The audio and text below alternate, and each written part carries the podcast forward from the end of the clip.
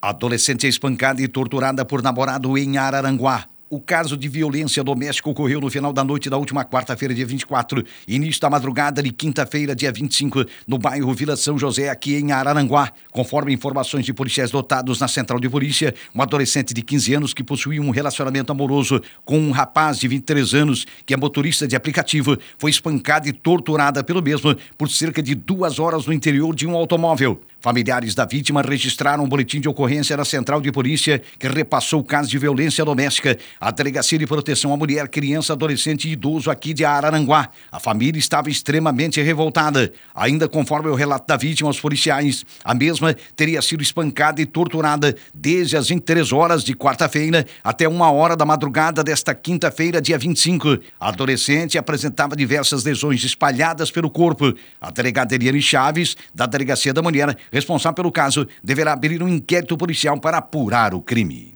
Serviço Aeromédico socorre motociclista acidentado em estado grave em Garopaba. Nesta sexta-feira, portanto, ontem, dia 25, a aeronave da Polícia Civil, tripulada pelos policiais do SAER e pelos profissionais da saúde do Saraçu, se deslocou até o município de Garopaba para prestar apoio à equipe da CCR Via Costeira para atendimento a um motociclista de 28 anos acidentado na BR-101.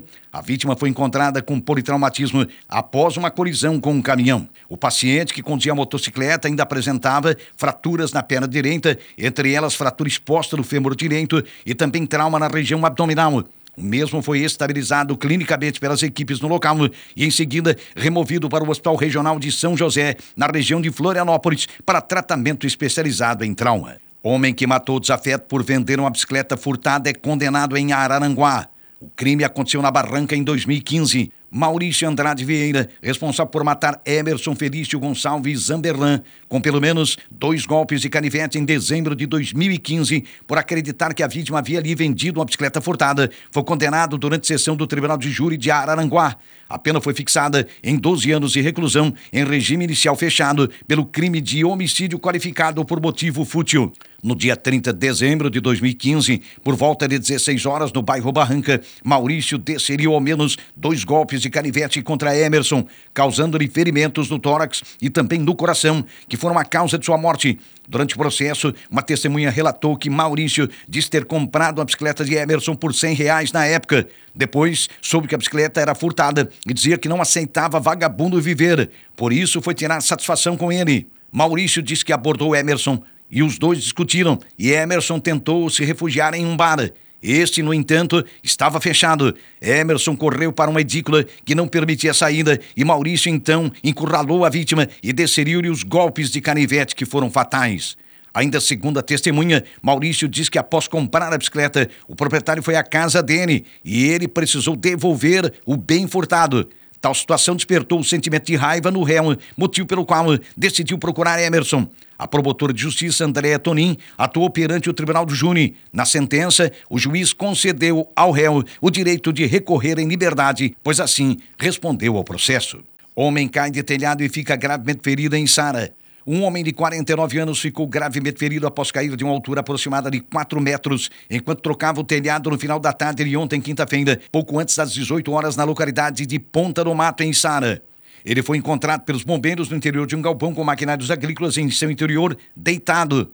Estava consciente, orientado e com sinais vitais normais. A vítima apresentava suspeita de fraturas na região das costas, ferimento na face, no antebraço, nas pernas, além de dores, e a mais forte delas na região do tórax, segundo o relator. Eles se referiam ainda a histórico de enfisema pulmonar, gastrite e úlceras. Não foi descartado pela guarnição a suspeita de hemorragia interna devido ao suor excessivo. Após atendimento pré-hospitalar, a vítima foi conduzida então ao Hospital São Donato de Içara. Polícia Militar prende homem comandado por roubo em Balneário Gaivota. E em Criciúma, são identificados pela polícia os autores de uma tentativa de latrocínio. O trabalho de patrulhamento vem sendo intensificado cada vez mais pela Polícia Militar em toda a região da MESC. São ações que previnem e diminuem a incidência de crimes em todo o sul do estado.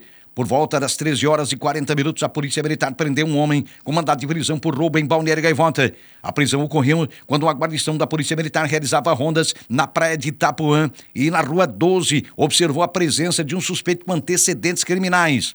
Os policiais militares fizeram então a abordagem e descobriram que contra ele havia um mandado de prisão por roubo. Artigo 157, subtrair coisa móvel alheia para si ou para outrem, mediante grave ameaça ou violência à pessoa ou depois de havê-la, por qualquer meio, reduzido à impossibilidade de resistência da vítima.